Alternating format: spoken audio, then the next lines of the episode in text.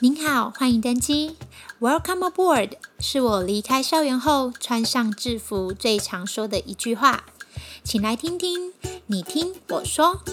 Vicky 的飞行生活日常大小事，和机上的飞行生活穿上制服的那些事。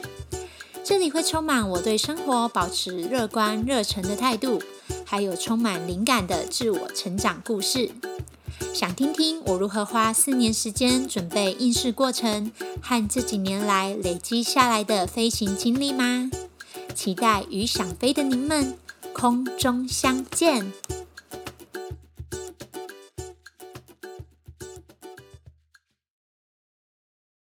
Hello，大家好，欢迎收听 Vicky 飞飞飞行生活，我是主持人 Vicky。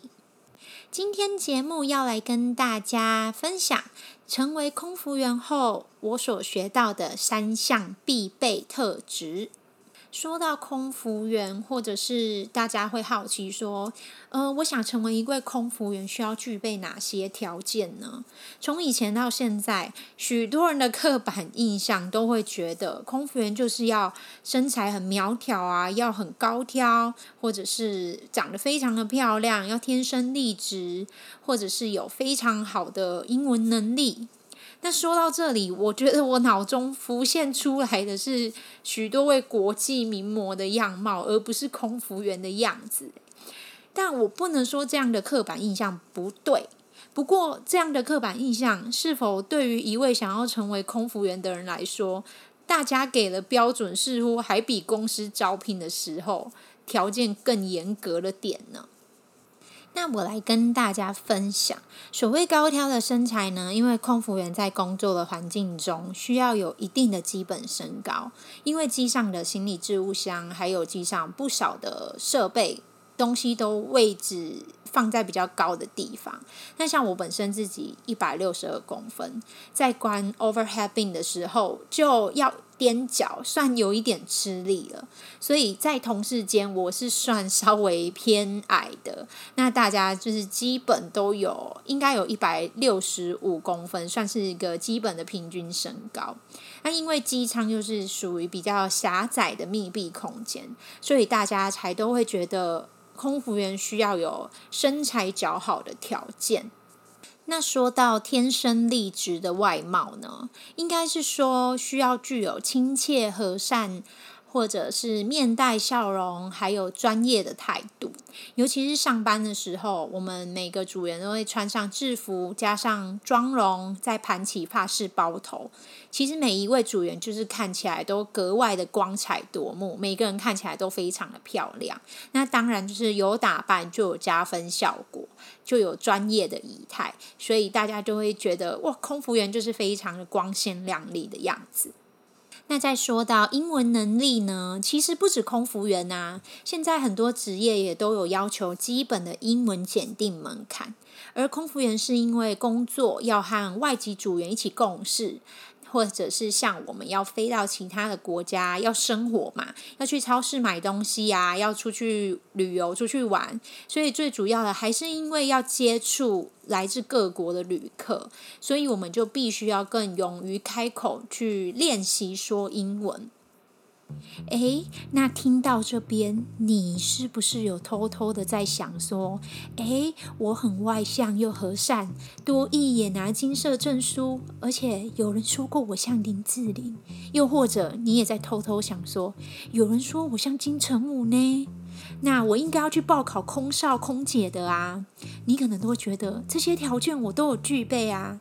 当然，只要你有心去做，就会朝梦想更进一步。但是今天节目，我不是要再和大家重复这些大家都已经知道、常听见的，成为一位空服员需要具备哪些条件。今天我想跟大家分享的是，成为空服员后所学到重要的特质，而这是我进入职场四年多以来观察到、学习到的。可以说是要先为未来想成为一位空服员的你打一剂强心针，又又或者是让嗯、想让其他人知道进入这个职场后可能会遇到或会学习到的状况，先有个心理准备。也是想让大家了解空服员的职业和生活的不同层面，不单只是一般大众常听到的形态，觉得就是光鲜亮丽的样子而已。今天要来和大家聊的特质就是心理素质，因为有时候我们的梦想其实都是现实大于理想，说白一点就是现实和你想象中的不一样。普遍大家都认为，诶，很好诶，空服员到处飞，可以赚钱，又可以到处玩，这就是大家所可想得到的。但是现实就是你所不知道的事。所以，为什么这集想要来跟大家聊关于心理素质？为什么会说空服员需要强大的心理素质呢？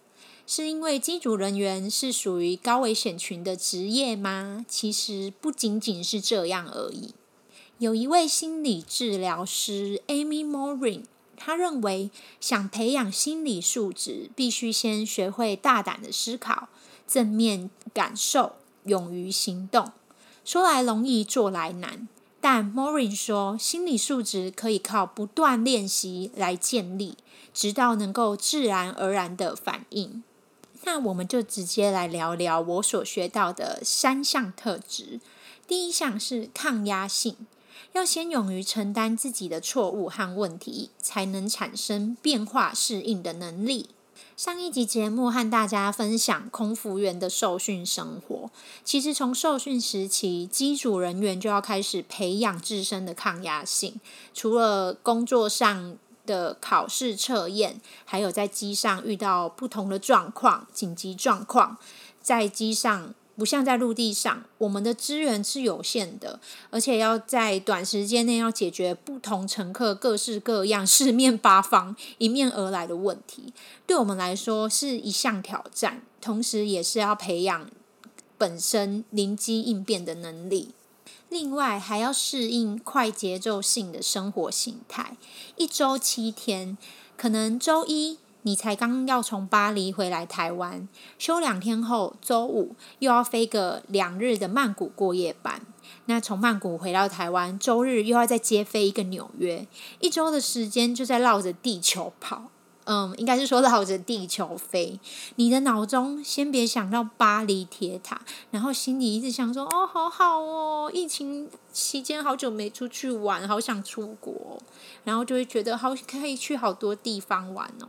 但是你想想，在短时间内才一周的时间，你的身体要去适应各国的时差、各国的天气变化等等的因素。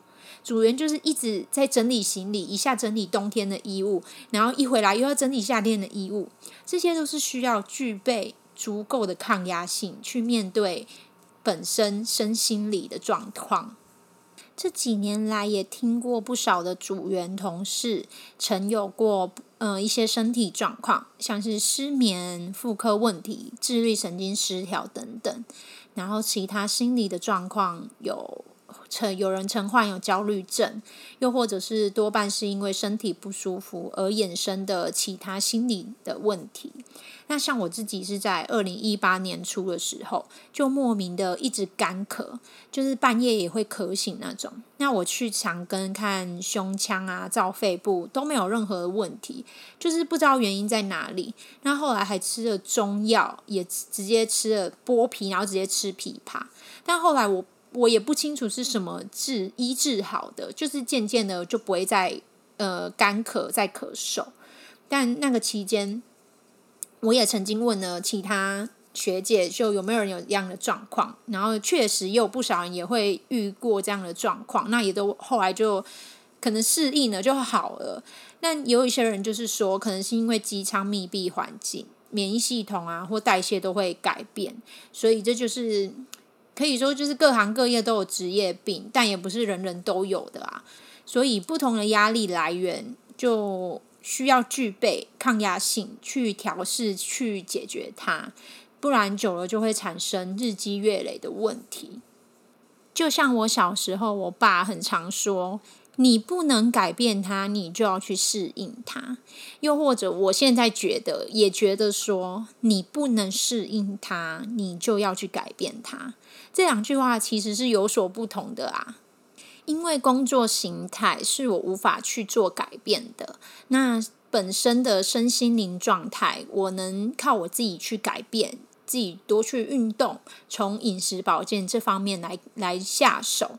而工作上遇到的问题，嗯，因为像安全相关的专业知识是死的，必须遵守。公司的 SOP 不像服务是活用的，那这方面就是要多花时间自己来复习自己的专业知识。像是我之前遇遇过一位学姐，她说她每一趟飞行的行前简报，因为我们都会被问问题嘛，她只要。简报的时候就会非常的紧张，就是怕自己会被问到问题，他就会如果真的他被问到，他就会紧张到吃螺丝。那有时候就是因为要回答问题太紧张，就会被误认为说你你不够专业，你是不是没有做功课？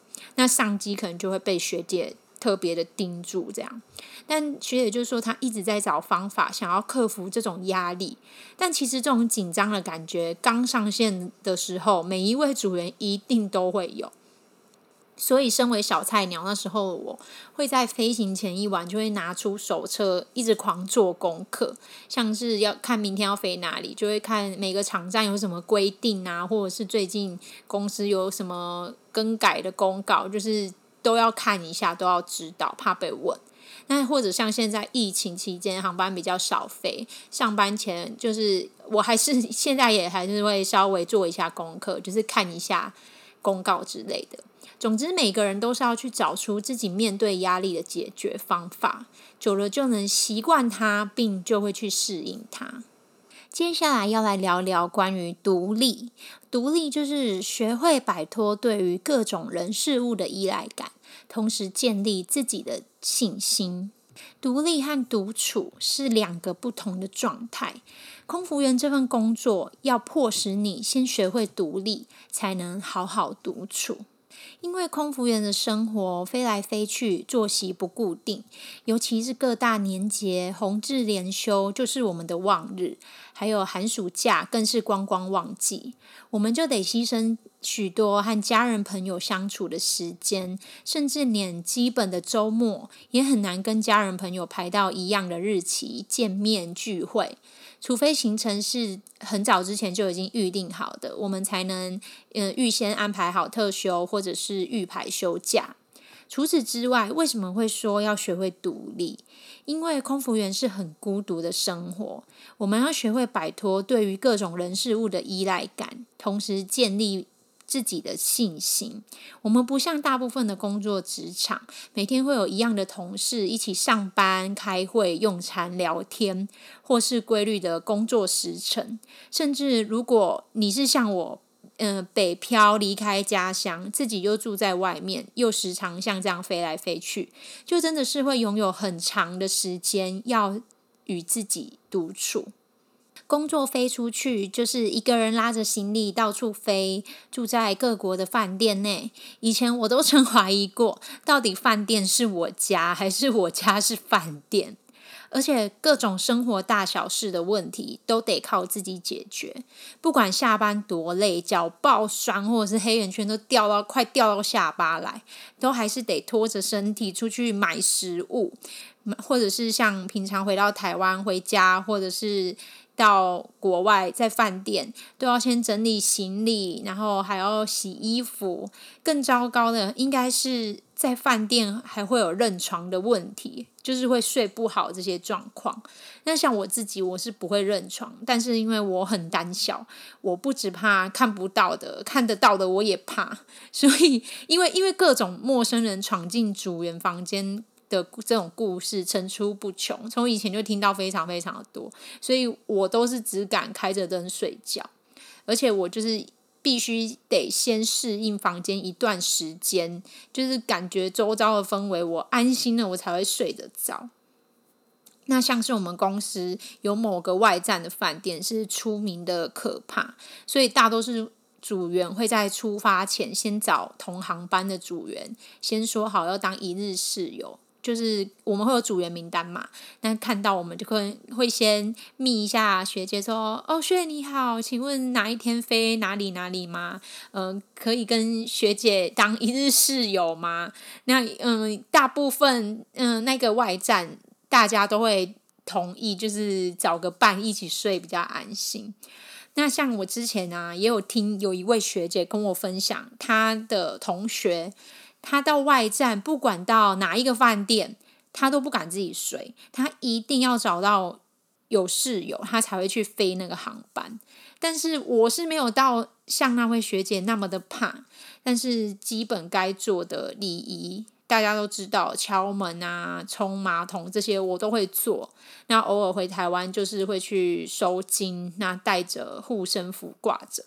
我觉得重点就是要先勇敢的去学习独立，不产生依赖感，才能够独处、独自好好的生活。说到这里，来跟大家分享一个我很悲惨的经验。之前某一趟飞 LA 的红眼长班，上班前到上机做餐服务的时候，我都觉得，诶，身体没有任何症状，都好好的。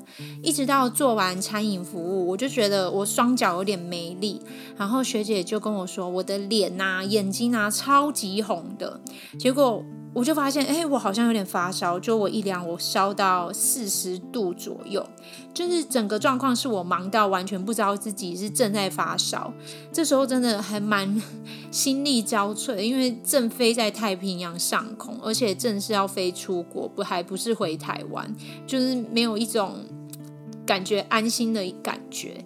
后来经过学姐和机长同意，就让我先去休息。我吃了退烧药，然后整个人在睡的过程，整个人疯狂的大盗汗，就整件衣服都背都是湿的。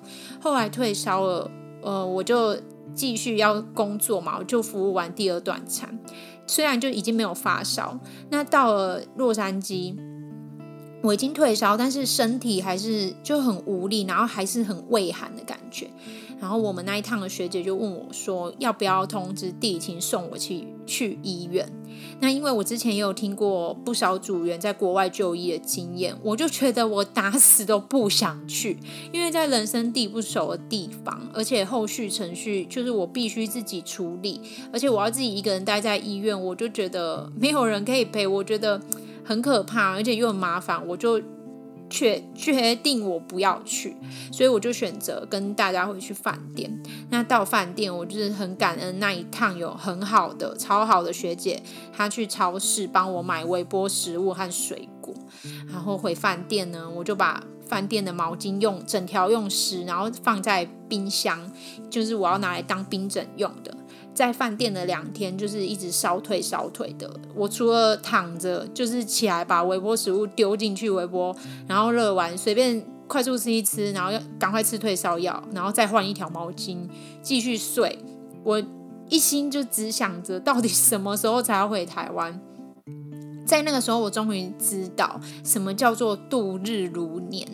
终于，我度过了两年，要回台湾了。但因为那一趟我的回程是加入另一个不同的航班，在那一那一个那一个另外那个航班的那一组的组员，我是最菜的。那准备上班前，其实我也退烧了，但就还是没什么力，无力无力感的，还蛮虚弱。但那时候，呃，更悲惨的就是因为那一趟的组员人数。比较多，就是多于机上轮休床位的数量，所以那趟航班轮休最菜的组员要睡在客舱座椅的最后一排，就是睡在经济舱的最后一排。然后我回程航班，因为坐着没有办法好好的睡，我整个整整快二十几个小时没睡，那是我第一次，就是 累到身心疲倦，累到真的超级想哭的。像这次的经验，就在国外又生病，就没有任何的人可以帮我，可以让我去依赖，又或者是说没有安心的踏实感。虽然可以送我去医院，可是我会觉得毕竟不像在台湾那么的方便，然后那么熟悉，所以我还是决定我不去，因为我还我会怕，所以这些事情就是那一次的经验，我都只能靠自己去勇敢的面对，也好险就是没有太大状况。最后要来谈到的是独处，独处是一种很重要却又容易被遗忘的一种能力。我说，空服员这份工作要迫使你先学会独立，才能好好独处。享受独处是一种很重要的能力，要让自己面对自我，倾听自己。当你不觉得孤单，能独自好好享受生活，就是独处。前面几集也有说到，我在工作第一年，那一年的大年初一，我有个航班要飞。那我们家还在除夕的那一天中午提早吃了团圆饭。那吃完了。除夕的傍晚，我就搭了高铁北上。回到住处的时候，我发现邻居周遭都空荡荡的，然后我就听到中庭那边传来别人家庭团聚的欢笑声、打麻将的声音都有，我就觉得超级孤单。我那时候立刻请假，我就爆哭，哭着去坐高铁回家，因为那一年我才正在适应空服员的生活和工作形态的改变，所以。那那一年独我独自去用餐，或者是去河堤边散步，我都不敢直视任何身边有伴的人，因为那时候还蛮害怕孤单的。工作第一年，嗯，还就是说还在适应整个生活形态的改变。嗯、不是说我不能自己去用餐或者做任何事，因为前面也有分享过我大学的打工经验，我的同事也是老板的老板娘而已，我也都是自己去。用餐啊，午餐时间我都自己出去，又或者很多事情我也都是自己一个人。但我觉得是因为这份工作变成没有一个很固定、很安心可以待着的地方，就是因为一直飞来飞去。那尤其是到了过年这种团聚的节日，你又要就是离开家人，然后飞到国外去。你就会很羡慕大家可以跟家人在一起的时光，所以那那一年，甚至到第二年吧，这一个期间，就是需要做好很强的心理建设，去让自己适应这个改变。那也就是要一直鼓励自己去面对。美国某家心理咨商师培训机构曾提出过一个研究理论，说，独处能力是一种情绪发展成熟的重要指标之一。情绪管理能力强的人善于独处，甚至享受独处。他们并不害怕孤单，反而能从独处中获得更多。各位，你想想，我们每个人。我们的身边，就连家人、你的伴侣，都有可能有各自的事情要忙，更别说是好朋友们。不可能大家每天都形影不离啊！不可能有人可以陪伴你一辈子，真的就只有你自己可以陪伴你自己。渐渐的，一样，你不能去改变它，你就要去适应它。其实，除了学习独处，这之中，我觉得懂得自主学习、充实自己也是非常的重要。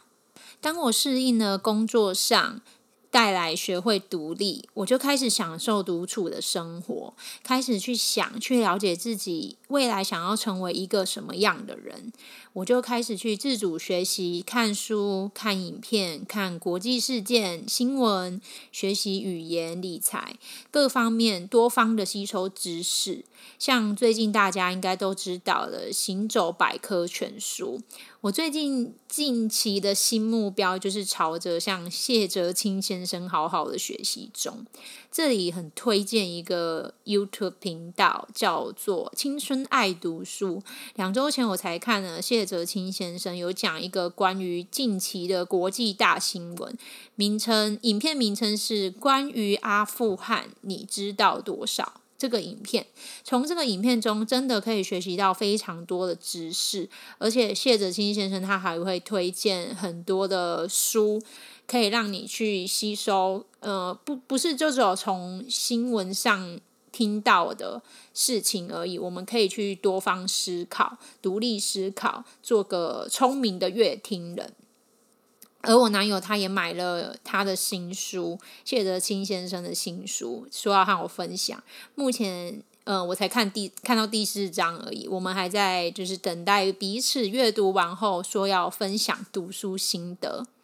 除此之外，我也在尝试了解自己喜欢做什么事情。像两个月前，我去买了一支乌克丽丽。其实以前就有想学乌克丽丽，但是因为我自己没有学过弦乐器，但其实我最怕的是手会痛、会长茧。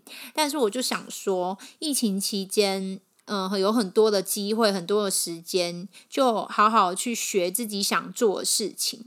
所以我就下定决心去买了一支乌克丽丽。我就自己看影片，学看谱，自弹自唱。又或者是有时候我就会玩个 Switch，连线找人 PK，或者就是利用时间去河堤边跑步、散步、骑脚踏车。呃，我现在去河堤边，已经不会不敢直视身边有伴的人了。我会就是都观察大家在做什么啊，然后很享受我自己去运动，在河堤边享受风景、吹风。我觉得，呃，自己跟自己独处，现在对我来说真的是一件非常享受的事。反正有机会想做什么，会让你感到快乐，就去做，不要找太多的理由和借口。另外，也要不断的创造自己想要的生活仪式感，买一束美美的花啊，做个松饼摆盘，买个香氛布置自己的化妆台，或者是打扮一下，带上喜爱的饰品去书店去逛街。有很多的事情都是我一直在讲的那句话，就是。我一直都在做我自己喜欢做的事情，所以就会变成很享受独处这件事。那这些事情其实都是在适应，先适应了工作带来的独立后，我才开始学会怎么跟自己独处，甚至直到现在是。嗯、我刚刚说的，一直在很享受自己与自己生活，因为独处可以净化自己的心灵，认清自己，得到沉静与自由。尤其前几个月疫情比较严重，大家都只能待在家里防疫。有几个同事那时候就问我：“待在家里不觉得无聊吗？”说真的，我觉得每天都有很多事情可以做。我觉得能独处是一件很棒的事情。如果自己都不能与自己自在的相处，别人要怎么与你相处呢？以上就是今天节目想跟大家分享有关空服员的三项必备强大心理特质：具抗压性。学会独立跟享受独处，人生大半时间都是孤独的，只有自己享受这种孤独，才能在纷杂中不迷失自己，保持最纯真的你。如果你能听到这里，真的非常的谢谢你。听完 Vicky 的节目，想一想，你是怎么与自己独处的呢？每一集的内容都有图文分享和小故事，在我的 Instagram，欢迎点到链接或者搜寻名称 Fly Fly Listeners，跟我分享聊聊哦。喜欢我的分享，也欢迎在 Apple Podcast 留下评论，给我更多鼓励和灵感哦。期待与想飞的您们空中相见。